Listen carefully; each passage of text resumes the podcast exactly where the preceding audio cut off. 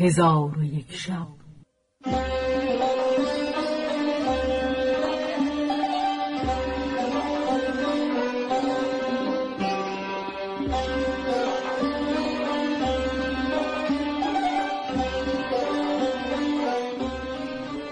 داستانهایی برآمده از ژرفای تاریخ و تمدن و فرهنگ مشرق زمین.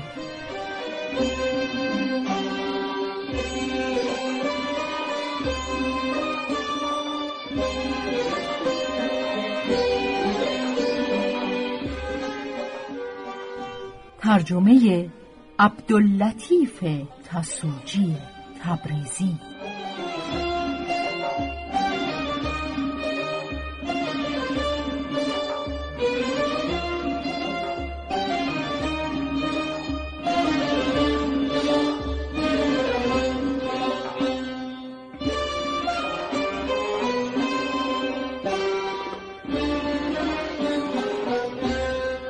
چون شب هفتاد و یکم برآمد.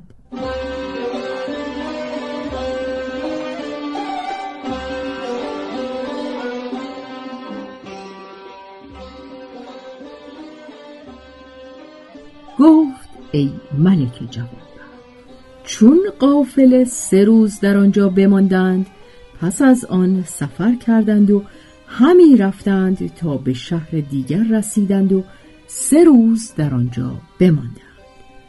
پس از آن سفر کردند و به دیار بکر رسیدند.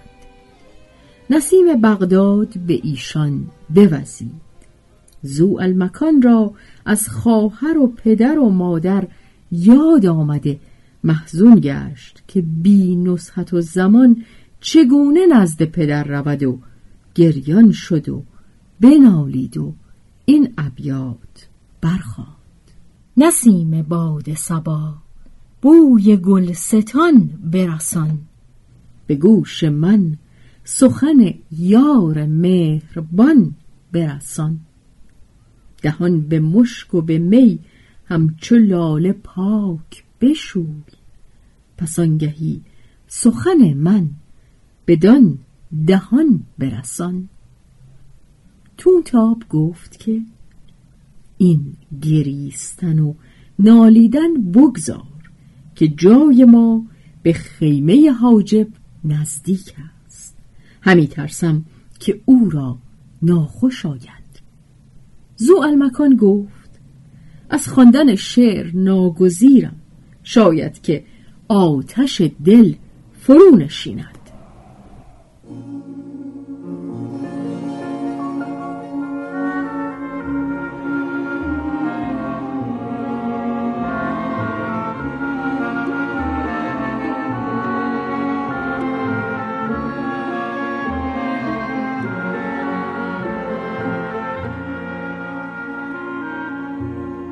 تونتاب با زو المکان گفت تو را به خدا سوگند می دهم که از این ملالت و حزن و زاری و اندوه درگذر تا به شهر خود برسی.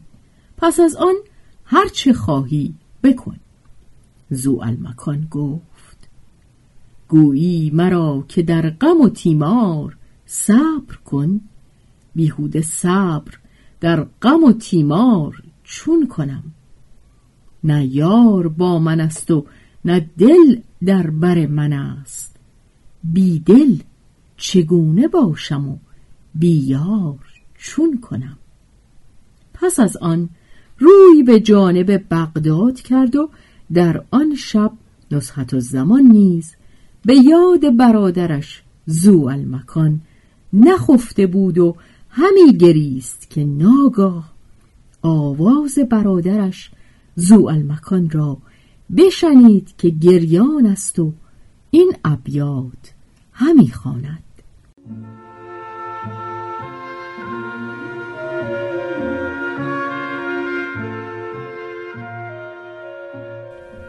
ای برق اگر به گوشه آن بام بگذری جایی که باد زهره ندارد خبربری.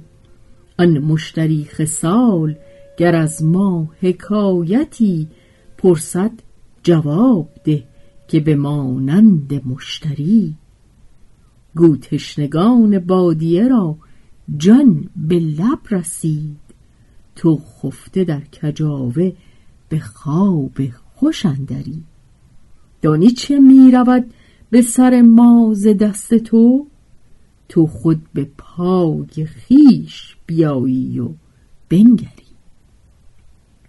آنگاه برخواسته خادم را به نزد خود خواند و با خادم گفت برو و آنکه ابیاد همی خواند نزد منش آر.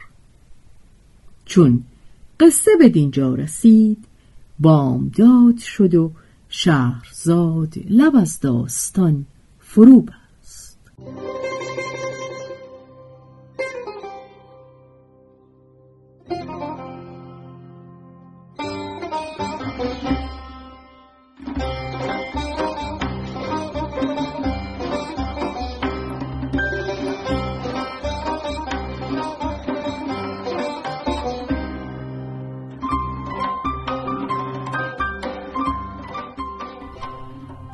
به روایت شهرزاد فتوهی. تنظیم از مجتبا میرسمیعی.